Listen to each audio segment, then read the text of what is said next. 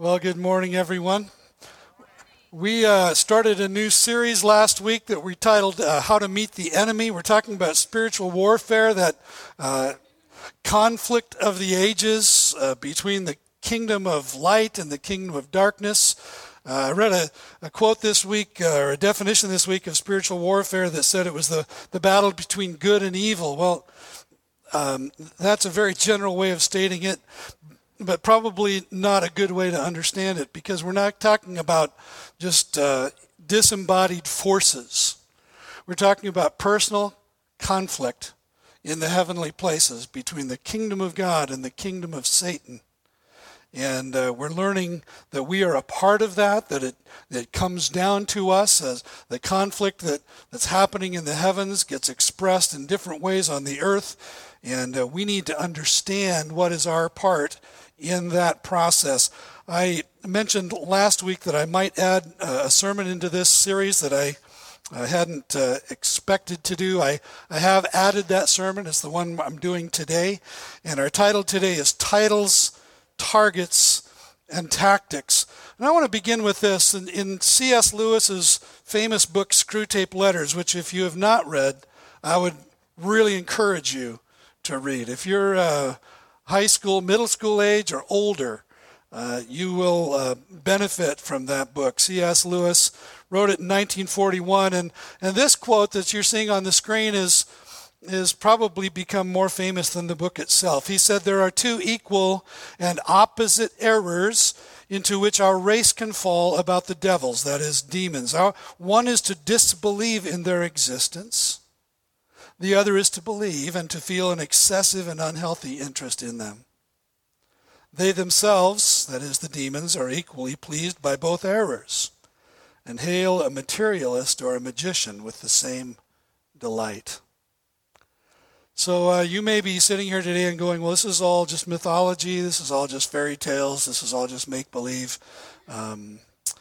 The demons will be pleased with you, or you may be saying, I'm so excited that we get to talk about demons, and the demons, they're excited about you too. But here's what I want us to understand this morning, and I hope that you'll agree with this, that you and I will never become like Christ by studying Satan. Do you believe that? We will never become like Christ by obsessing over demons. But study him we must, because if we're going to be successful in this warfare in which we are engaged, then we've got to know, first of all, that we have an enemy, the enemy of our souls. This is not a phony war. This is not pretend conflict. When I was a kid, we used to dress up like soldiers and run through the woods making gun noises from our mouths. It was a pretend war. This is not a pretend war. Secondly, we've got to know our enemy, know his objectives, know his operations, his titles, his targets, his tactics. In the 6th century, a man named Sun Tzu wrote a book titled The Art of War. It's my understanding it's still used today in our military academies because of his brilliance as a tactician. But he wrote this, "If you know the enemy and know yourself, you need not fear the result of 100 battles. If you know yourself but not the enemy, for every victory gained you will also suffer a defeat. If you know neither the enemy nor yourself, you will succumb in every battle." So we've got to know ourselves, we've got to know our enemy, we've got to know our resources. I want to, and I want to interject this before we move on, as we saw last week, and will you say this with me? We are not fighting this battle for victory, we are fighting it from victory. Again, let's say it. We are not fighting this battle for victory. We are fighting it from victory. And what we mean by that is that the decisive action in this warfare, the decisive action that secured our victory, took place over 2,000 years ago on a Roman cross outside the city of Jerusalem and through the empty tomb. At the cross, Christ defeated the power of sin over us by bearing in his body all of our sin, past, present, and future. And before he died, he said, "It is finished," paid in full. And so he defeated the power that sin had over us. And then he was raised bodily from the dead and defeated the very power of death. The decisive action has already taken place. Everything else is reaction. When I was a kid, I was intrigued by my dad's participation in World War II. And when people my age were young, there were a lot of shows on TV about World War II. And some of our heroes were people that fought in that war. And I asked my dad, "Dad, what'd you do in the war?" And my dad was a pilot. He was involved in the South Pacific. He was also involved in the skirmish that repelled the Germans as they tried, or the Japanese rather, that coming down through Alaska, what many call the Forgotten War, and people don't know about. But there was a major battles in the Aleutian Islands and so forth, and a lot of bloodshed. But then he also was in the South Pacific. And so I asked him, I said, "Dad, what really did you do?" And he said, "I was involved in a lot of mop-up operations." And so I'm a little kid, and I'm seeing my dad with a bucket and a mop, right? And what I didn't understand that he was saying is that his unit was sent in after battles to finish it off, to take out the last of the enemy, and that's what we're about in this war. We're in a mop-up operation because the battle was fought and won at the cross, and we're dealing with the aftermath. So three things this morning: the titles of the enemy, the targets of the enemy, and the tactics of the enemy. Let's begin with the titles of the enemy as we attempt to come to understand who he is in his character and in his conduct. And by the way, take notes, and I'm going to move very fast through this first section. So take notes and just be forewarned.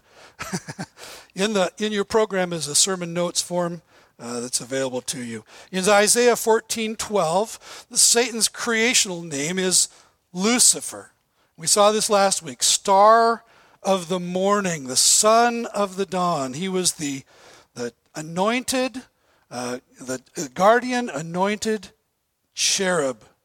He was the highest, the most beautiful, the most powerful of all of the angelic beings. And a beautiful angel, a beautiful creation, given a beautiful name, Star of the Morning, Son of the Dawn. In Luke 4, Revelation 12, and elsewhere in the New Testament, he is the devil, diabolos, which means the slanderer, the accuser. In secular Greek, the word means backbiter. And it tells us that the devil's goal in our lives is to achieve our condemnation, to accuse us, to sever our fellowship with God. And he's very, very good at that. Don't you know, and you do know, that Satan will sit on your shoulder, not in a literal sense, but he'll sit on your shoulder and say, I saw what you just did. How can you call yourself a Christian? You think that about her? How can you call yourself a Christian? You must not be saved. God must not love you. You just went and did that thing? You spoke those words? You thought those thoughts? Something's wrong with your spiritual life. And he's always doing that, isn't he? And the effect that it has is it severs our fellowship with God, because now we're in a fear posture before God instead of a grace posture before God. He's our accuser. In Zechariah 3:1, Revelation 12:9, and elsewhere, he is Satan. The word means adversary, adversary. It also means accuser. It means one who withstands, one who opposes. He's like a prosecuting attorney in the presence of God, slandering us, listing charges against us. In John's Gospel, in the book of Revelation, he is the deceiver of the whole world. And that title pictures the enemy as one who leads people astray by deception, causing them to merely wander through life without any sense of understanding that would provide a sense of purpose or direction or value to their lives. Revelation 12:10 names him the accuser, again, of our brothers and sisters, who accuses and slanders our names in the presence of God. In his high priestly prayer in John 17 and in 1 John 5:8, he is the evil one. The word there is poneros, one who is inherently, pervasively evil, the very embodiment of malevolent wickedness. In Matthew 4 and 5 and 1 Thessalonians 3:5, he is the tempter, the one who entices us to sin, to moral failure, to rebellion against God. In Matthew 12:24 and Luke 11:15, Jesus names him the prince or the ruler of demons. And then both Jesus and Paul recognize Satan as the prince of this world. The ruler, the first principle of this world, the preeminent ruler of the world order.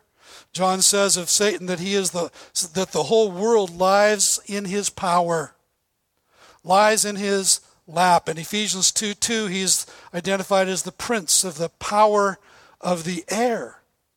Isn't that an interesting title? The Prince of the Power of the Air. When Satan was cast out of heaven, came down to earth, he was given authority over the whole earth and presumably the atmosphere that surrounds the earth.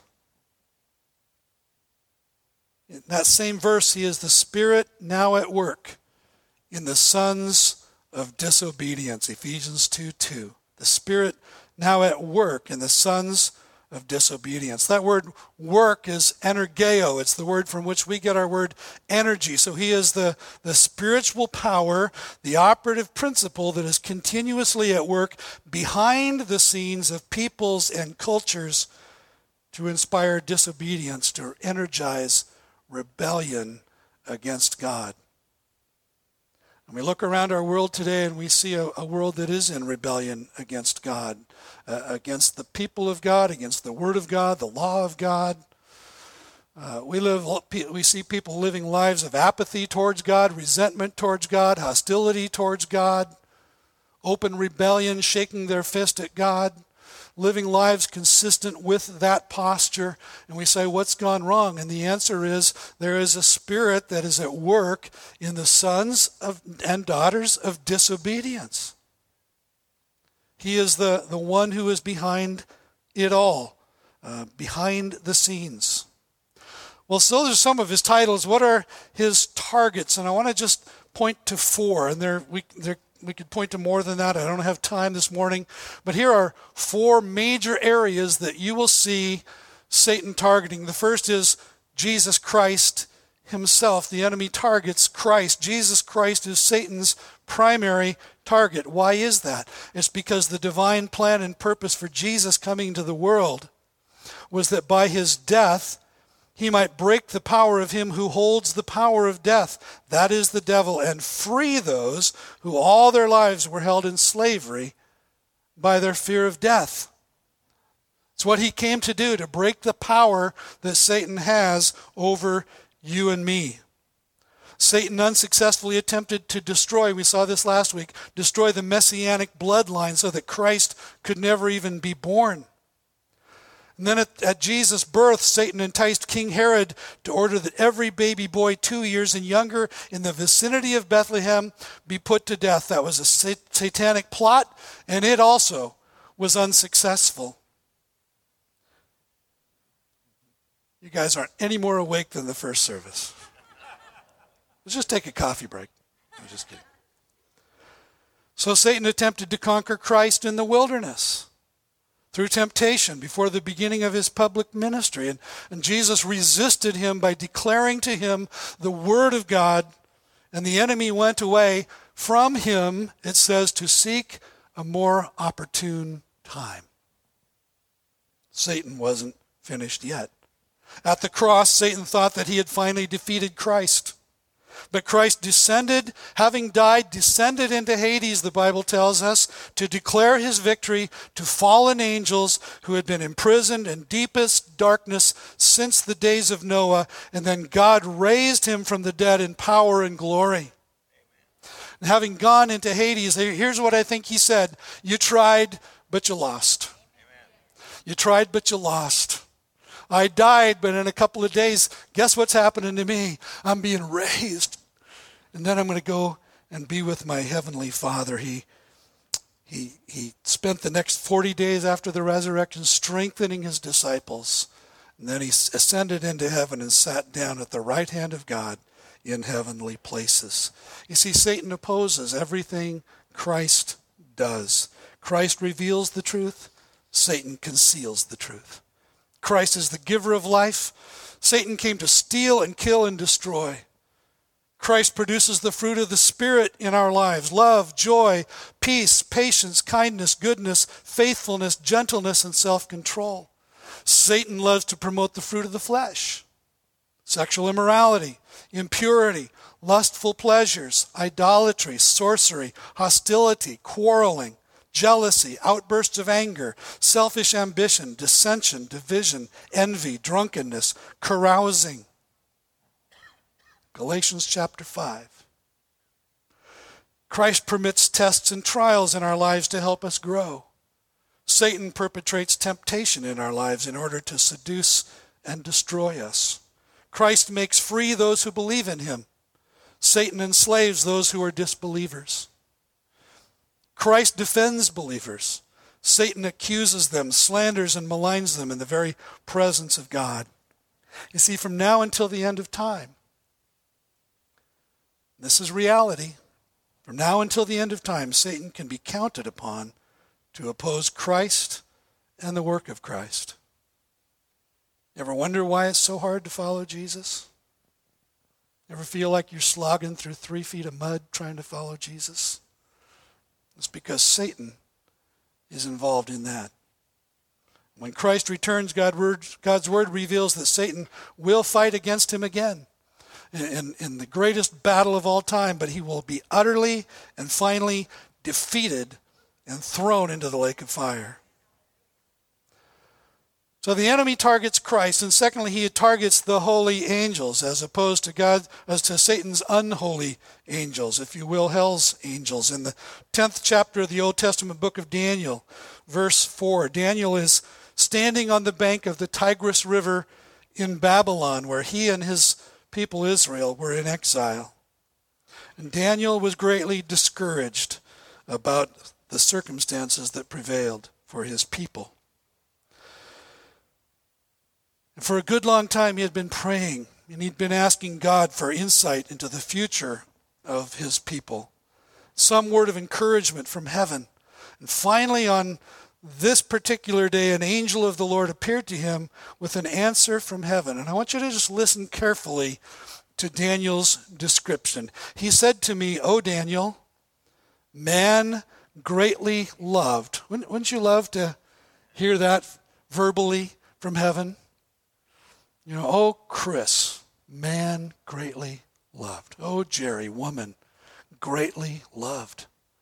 How cool would that be?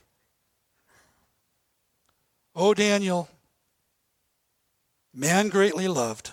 Understand the words that I speak to you and stand upright. For now I have been sent to you." And when he had spoken this word to me, I stood up trembling. And then he said to me, "Fear not, Daniel, for from the first day that you set your heart to understand and humbled yourself before your God, your words have been heard, and I have come because of your words. The prince of the kingdom of Persia withstood me 21 days, but Michael, one of the chief princes, came to help me, for I was left there with the kings of Persia, and came to make you understand what is to happen to your people in the latter days, for the vision is for days yet to come. You see, from the moment Daniel prayed, his prayer was heard in heaven. From the moment he humbled himself before the Lord, his prayer was heard in heaven. You ever wonder where your prayers go? You feel like maybe they kind of go up into the tiles in your ceiling and stick there? They don't. They ascend to the very presence of God. He hears your prayers. In New York City stands the James A. Farley Post Office Building. It was the, well, I won't get into that, but its zip code designation is 10001. Post office number 1. And on the building are inscribed these words: neither snow nor rain nor heat nor gloom of night stays these couriers from the swift completion of their appointed rounds. We might dispute that at times. But no mailman has ever had to deal with the adversity and the obstruction that this angel encountered as he fought his way to Daniel, clashing with the Prince of Persia, seemingly a demonic entity assigned to the Persian Empire. And later in this chapter, he says, not only was it a tough trip getting here, it's going to be no picnic on the return trip either. Verses 20 and 21 of Daniel 10, but now I will return to fight against the Prince of Persia. I've got to take on that same angel. And when I go out, and by the way, he refers in the earlier passage to the kings of Persia, which I take to be angelic henchmen. So I will return to fight against the Prince of Persia. And when I go out, behold, the Prince of Greece, presumably another demonic entity, will come.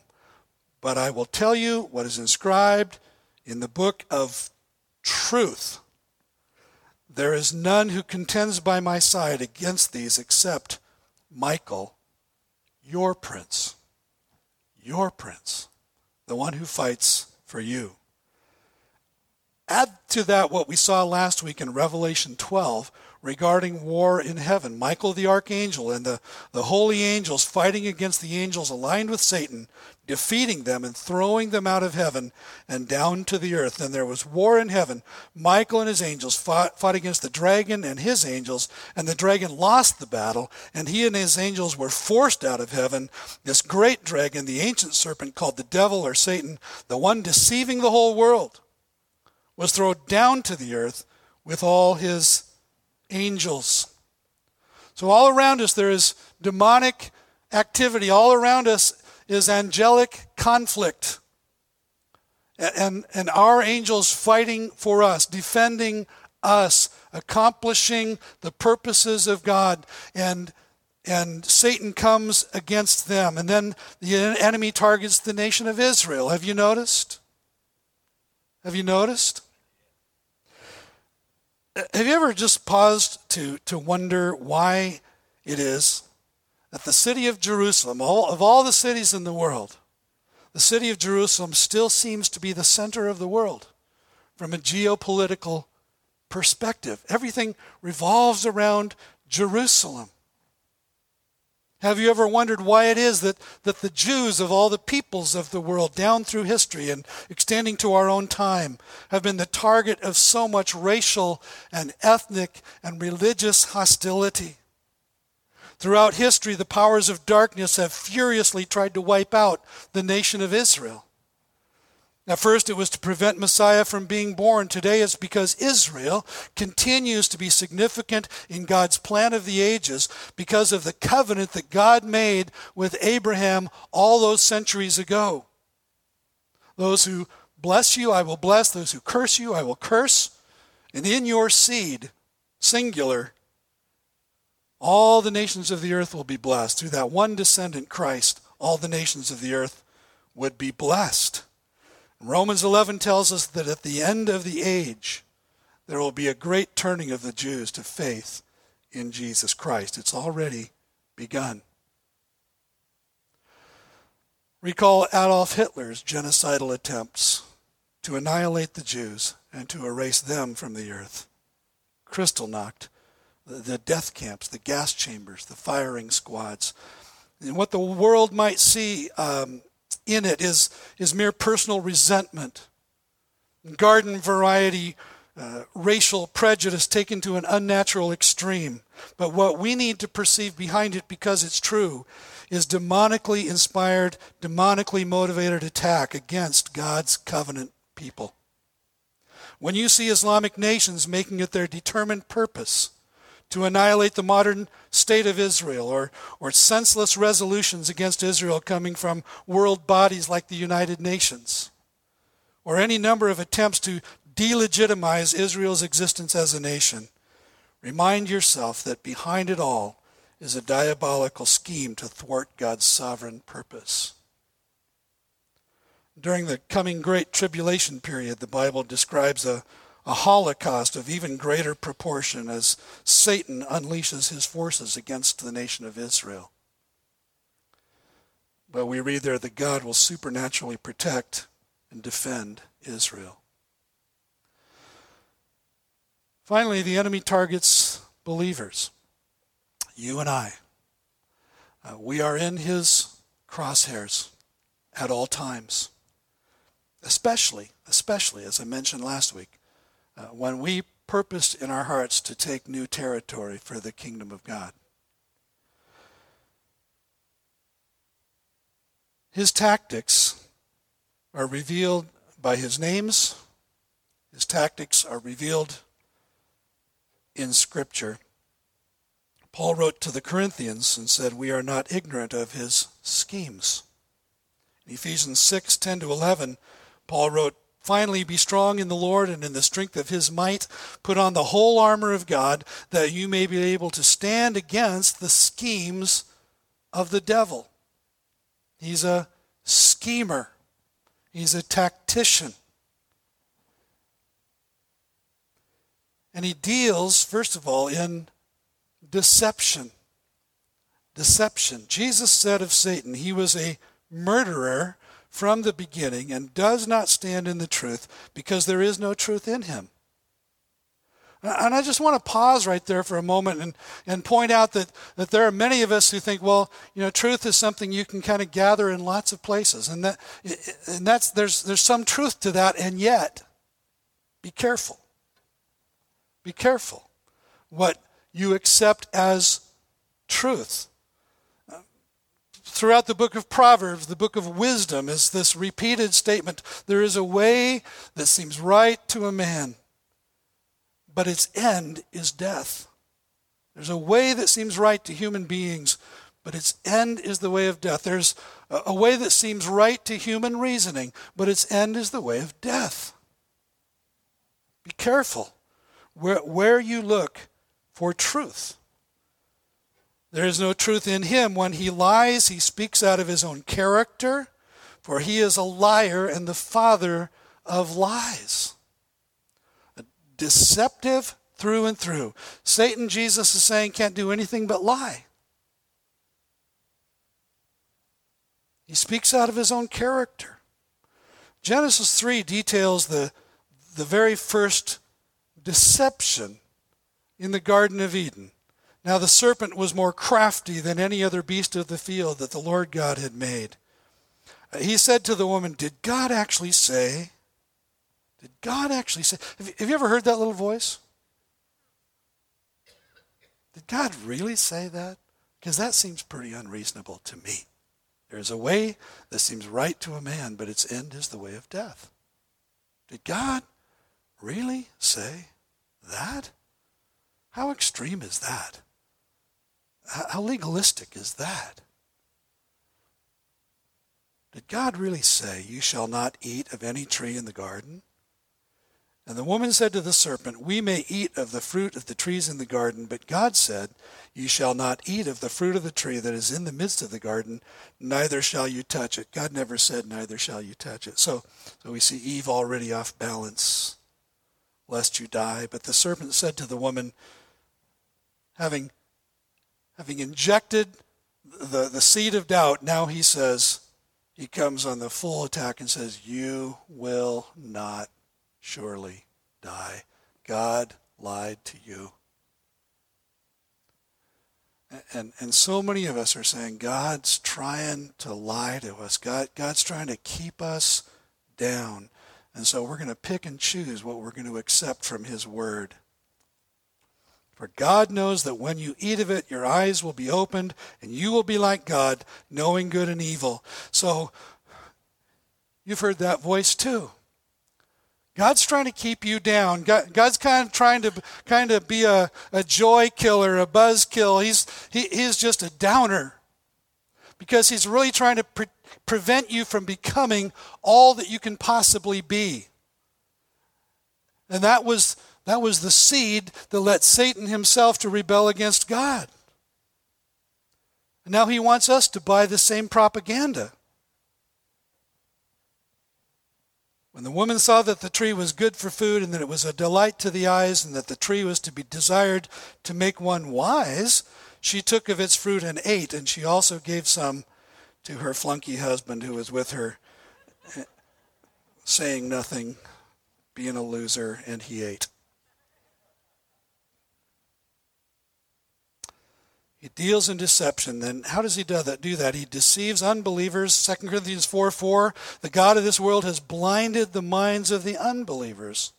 There's a spiritual blindness that is lifted when we come to faith in Christ. But the God of this world has blinded the minds of the unbelievers to keep them from seeing the light of the gospel of the glory of Christ, who is the image of God. You see, it's the gospel that changes us. And he wants to keep us from seeing the light of the gospel. In Luke 8:5, we read that Satan steals the word away. There's a parable that Jesus taught that's referred to commonly as the parable of the sower, the guy who's casting seed. A sower went out to sow his seed, and as he sowed, some fell along the path and was trampled underfoot, and the birds of the air devoured it. Later on, his disciples said, "Would you please explain the parable?" And with regard to this part of the parable, here's what Jesus said. Now, the parable is this: the seed is the word of God. Seed is the word of God. Got that in your mind? Casting seed, the seed is the word of God. The ones along the path are those who have heard. And then the devil comes and takes away the word from their hearts so that they may not believe and be saved. What's stolen away? The word. I want to pause right here and say something to you who are parents of children that are still in your home. Your responsibility as parents before God is to raise up your children in the discipline and the instruction of the Lord. That's what Paul tells us. That's our responsibility. It actually never ends, does it? For those of you whose children are out of the home, It just keeps going. Seems like it'll never end. Let me just say something very personal and very sincere and very serious from my heart to yours. When you neglect to teach your children God's word, when you neglect to bring them to a place, let's call it Sunday school, where they're going to be under the teaching of the pure word of God, you are participating with Satan in snatching the word of God away from your children. You know, we don't have very many opportunities with our kids through the church. Let me do a little math with you for a moment. If you brought your kids every Sunday to Sunday school, and they actually were under the teaching of God's word for a period of 1 hour, which never happens, but let's just hypothetically say that were true. 52 hours out of the year of formal instruction in the word of God at their level, 52 hours of instruction a year. Your kids go to school for more hours than that in 2 weeks. So that when you choose, because of your hobbies, because of your pleasures, because of you know, your trips, your vacations, whatever it is, when you're taking your kids out of the formal teaching of the Word of God on a consistent basis, you're snatching the Word of God away from them. You are doing exactly what this says. And that sounds harsh, I know, but let's just do the math. Just do the math. If we're going to raise up another generation of kids that are going to make a difference for the kingdom of God, then we need to, and I'm not talking about making them put their tushies in the seat and just sit there and open their mouths and have it shoved down their throats. That's not what I'm talking about. I'm talking about a learning process over a period of years. See, that's the formal learning, but there's informal learning that happens within the body of believers. And so simply being a part of the church, it rubs off. Paul goes on and he says, Satan also uses deceitful teachers and influencers. Now the Spirit, 1 Timothy 4:1, expressly says that in later times some will depart from the faith by devoting themselves to deceitful spirits and teachings of demons. When we hear those phrases, deceitful spirits and teachings of demons, we may think of a very extreme situation, but that's not what Satan does, because Satan is a seducer. He'll take a little bit of truth and he'll add it together with a little bit of falsehood and lead you right down a primrose path to destruction. And Paul says here that in the latter times, which I believe we're in, people will depart from the Christian faith by devoting themselves to deceitful spirits and teachings of demons. Be careful who you listen to. In Jude 3 and 4, Jude, the brother of Jesus, writes of people who have infiltrated the church to confuse believers by perverting the gospel. Beloved, although I was very eager to write to you about our common salvation, I found it necessary to write appealing to you to contend for the faith that was once for all delivered to the saints, the faith of the gospel, the purity of the gospel, the purity of God's word. For certain people have crept in unnoticed, who long ago were designated for this condemnation, ungodly people who pervert the grace of our God into sensuality and deny our only Master and Lord, Jesus Christ. I was tempted this morning to bring you a list of people that I believe do that. I decided otherwise. But there are many, and they have huge audiences. 2 Corinthians 11:13-15, for such men are false apostles, deceitful workmen, disguising themselves as apostles of Christ. And no wonder, for even Satan disguises himself as an angel of light. So it is no surprise if his servants also disguise themselves as servants of righteousness. Their end will correspond to their deeds. Be careful. Satan deals in deception. He also deals in discouragement. And I've talked with many of you who deal with this on a regular basis. Satan wants to keep you preoccupied with anxiety. He wants to keep you preoccupied with distress. In 1 Peter 5, Peter writes, humble yourselves, therefore, under the mighty hand of God, so that at the proper time he may exalt you, casting all your anxieties on him because he cares for you. He cares for you. Some of you think that he doesn't care. Some of you think that God doesn't like you very much. Listen to me. God loves you. He loves you. He loves you. Get it in your mind. Get it in your heart. He loves you.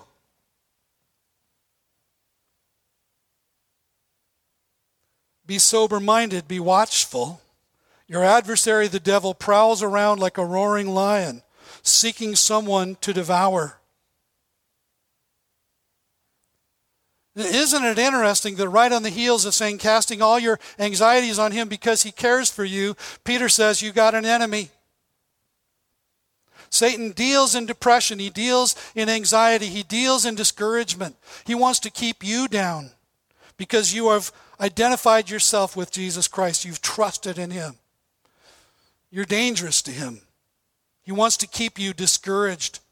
Resist him, firm in your faith, knowing that the same kinds of suffering are being experienced by your brotherhood throughout the world. And after you have suffered a little while, the God of all grace, who has called you to his eternal glory in Christ, will himself restore, confirm, strengthen, and establish you.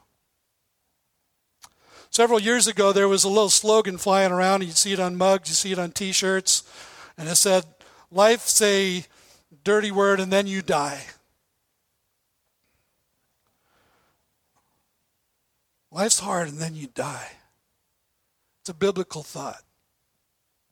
Life is hard, and it will be until you die. There it is. There it is.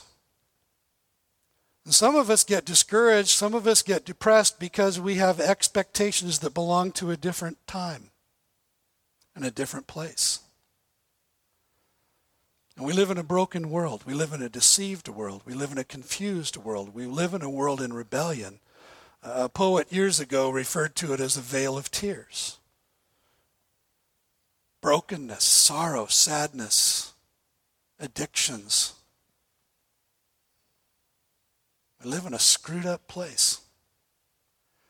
So we've got to adjust our expectations, because life's going to be hard and then you're going to die. But when you die, everything changes. When you pass into his presence, after you've suffered a little while, the God of all grace, who has called you to his eternal glory in Christ, will himself restore, confirm, strengthen, and establish you. Any of you need a little restoration this morning? Need a little confirmation? Need a little strengthening? Little establishment? Wait for it. Wait for it. It's coming. Satan uses anxiety to choke out the growth of God's word in your life. Back to that same parable that Jesus taught, the parable of the sower. It says, the sower went out to sow his seed, and as he sowed, some fell among thorns, and the thorns grew up with it and choked it. The seed is the word of God, still the word of God. That hasn't changed. Seed is the word of God. And as for what fell among the thorns, they are those who hear, but as they go on their way, they're choked by the cares and riches and pleasures of life, and their fruit does not mature. How many of you would say that your life got better when you got more stuff? Bigger house, more expensive car, more things that break on it, a boat, hole in the water you pour money into.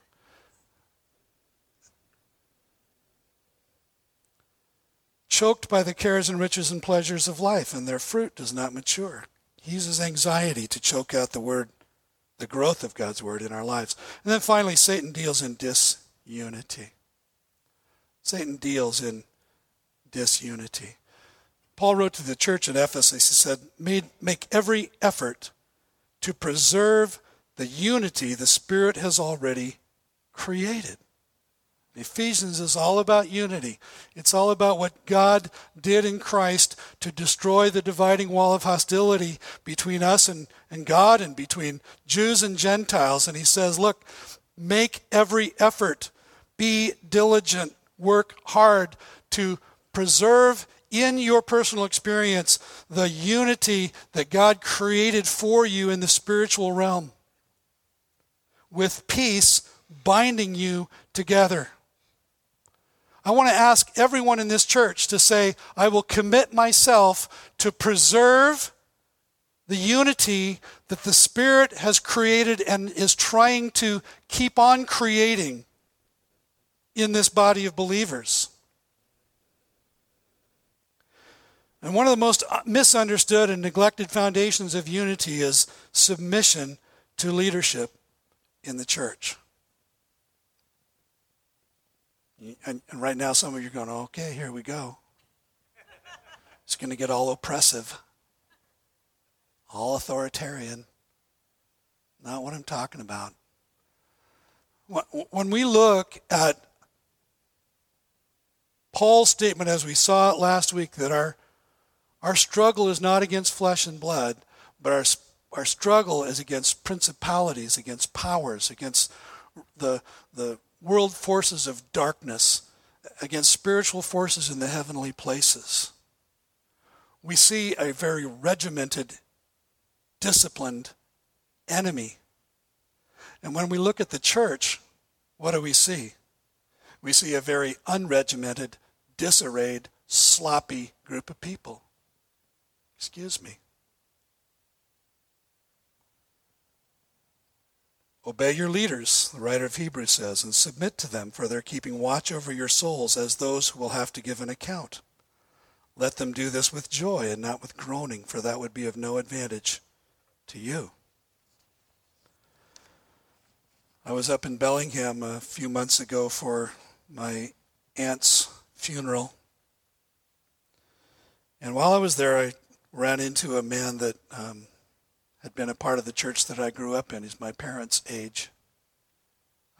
He was, in all the years of my growing up, the most critical man in the church. He just had a penchant for criticism. And as I was happy to see them because I had known them all my life. But as we talked, not 2 minutes into the conversation, he was off on criticizing someone. As we were reminiscing about old times. And the name of a man came up that I remember very fondly. And he said of this man who has been dead for decades, he was an old man when I was young. But he said of him, you know about him, don't you? Well, he was a skinflint. He was the most miserly guy I ever knew. And I thought in my heart, you haven't changed yourself in all these years. You're still that same critical guy. And he and one other guy in our church made life miserable for all of our pastors. And whenever I read Hebrews 13:17, I think of those two men. Made life miserable for their pastors. I was sharing recently with one of our elders, and a person came up who, in our church, who neither of us have ever heard say a positive word about LifePoint. Lots of critical words, never a positive word. And I asked, why is that person here? Why not find another church where it works better for them? Make another pastor miserable.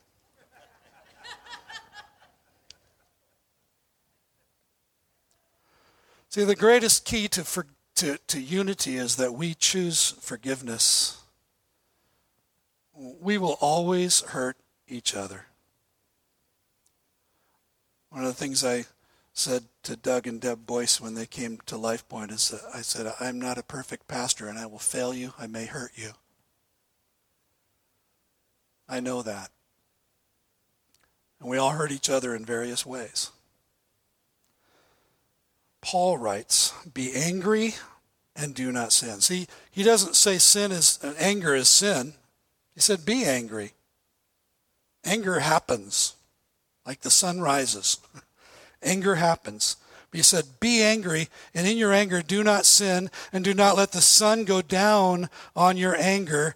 Listen now what he says. Give no opportunity to who? The devil.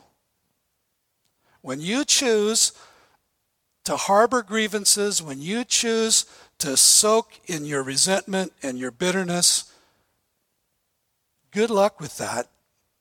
But don't bring it into the church, please. When you are wounded by someone in the church, forgive them. Pursue reconciliation with them. Confront the issue if you need to. But give no opportunity to the devil. Let no corrupting talk come out of your mouths, but only such as is good for building up, as fits the occasion, that it may give grace to those who hear. And do not grieve the Holy Spirit of God, by whom you were sealed for the day of redemption. When we fail to forgive, we are grieving the Holy Spirit. A lot of times what I think we do is we stand off and we say, well, God's probably on our side about this. And Paul says, no, dump that thought. You're grieving the Holy Spirit of God who sealed you for the day of redemption. Let all bitterness and wrath and anger and clamor and slander be put away from you, along with all malice. Be kind to one another, tender-hearted, forgiving one another as God in Christ forgave you. Let me take that and put it into a military context. If you have a military unit that's trying to achieve a military objective and they're fighting with each other, what have they accomplished? Nothing. They set themselves up for defeat. Paul isn't just saying, hey, be nice. He's saying, understand that you have an enemy, and when you are unforgiving, and when you refuse to be reconciled to people, when you refuse to let go of your grievances, you are playing into the hands of the enemy, and it's going to have an effect on the whole church.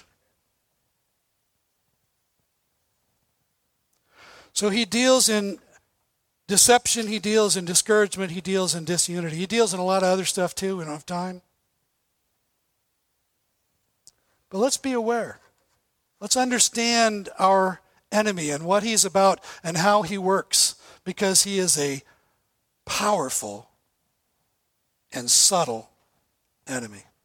Good news is, say it with me, we are not fighting this battle for victory, but we are fighting it from victory. Amen? Amen. 1 John 3:8, the reason the Son of God appeared was to destroy the works of the devil.